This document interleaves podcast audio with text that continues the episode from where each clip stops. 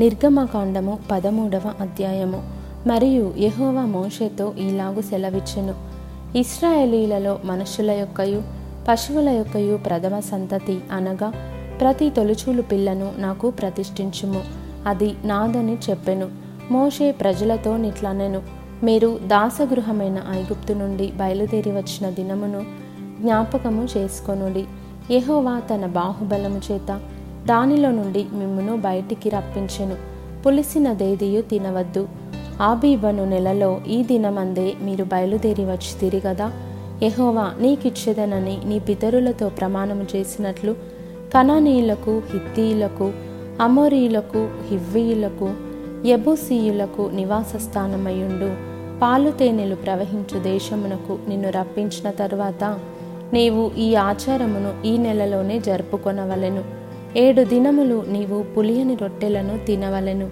ఏడవ దినమున యహోవా పండుగ ఆచరింపవలెను. పులియని వాటినే ఏడు దినములు తినవలెను. పులిసినదేదియు నీ యొద్ద కనబడకూడదు. నీ ప్రాంతములన్నిటిలోనూ పొంగినదేదియు నీ యొద్ద కనబడకూడదు. మరియు ఆ దినమున నీవు నేను ఐగుప్తులో నుండి వచ్చినప్పుడు యహోవా నాకు చేసిన దాని నిమిత్తము పొంగని రొట్టెలను తినుచున్నానని నీ కుమారునికి తెలియచెప్పవలెను. యెహోవా ధర్మశాస్త్రము నీ నోట నుండునట్లు.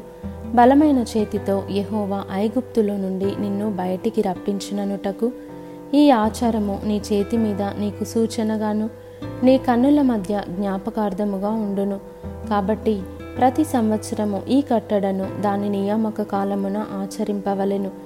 యహోవా నీతోనూ నీ పితరులతోనూ ప్రమాణము చేసినట్లు ఆయన కణానీయుల దేశంలోనికి నిన్ను చేర్చి దానిని నీకిచ్చిన తరువాత ప్రతి తొలిచూలు పిల్లను నీకు కలుగు పశువుల సంతతిలో ప్రతి తొలి పిల్లను యహోవాకు ప్రతిష్ఠింపవలెను. వానిలో మగ సంతానము యహోవా దగును. ప్రతి గాడిద తొలి పిల్లను వెలయిచ్చి విడిపించి దానికి మారుగా గొర్రెపిల్లను ప్రతిష్ఠింపవలెను. అట్లు దానిని విడిపించని ఎడల దాని మెడను విరుగదీయవలెను. నీ కుమారులలో తొలిచూలి అయిన ప్రతి మగవానిని వెల ఇచ్చి విడిపింపవలెను.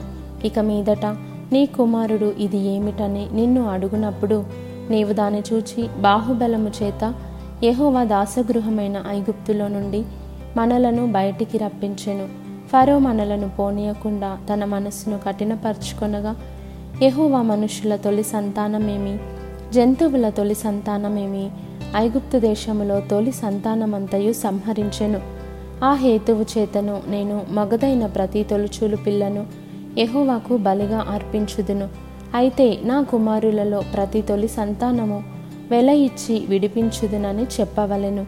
బాహుబలము చేత యహోవా మనలను ఐగుప్తులో నుండి బయటికి రప్పించెను గనుక ఆ సంగతి నీ చేతి మీద సూచనగాను నీ కన్నుల మధ్య లలాట పత్రికగాను ఉండవలెను అని చెప్పెను.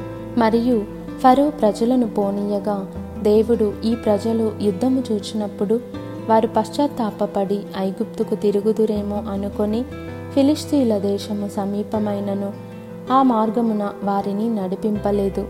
అయితే దేవుడు ప్రజలను చుట్టుదారియగు ఎర్ర సముద్రపు అరణ్య మార్గమున నడిపించెను.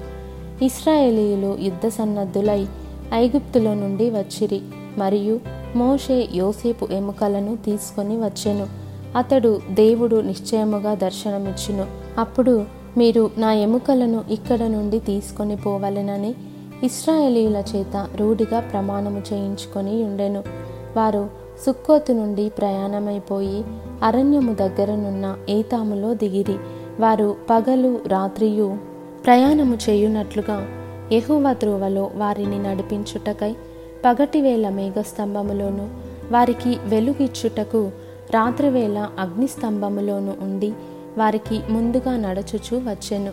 ఆయన పగటివేళ మేఘస్తంభమునైనను రాత్రివేళ అగ్నిస్తంభమునైనను ప్రజల ఎదుట నుండి తొలగింపలేదు.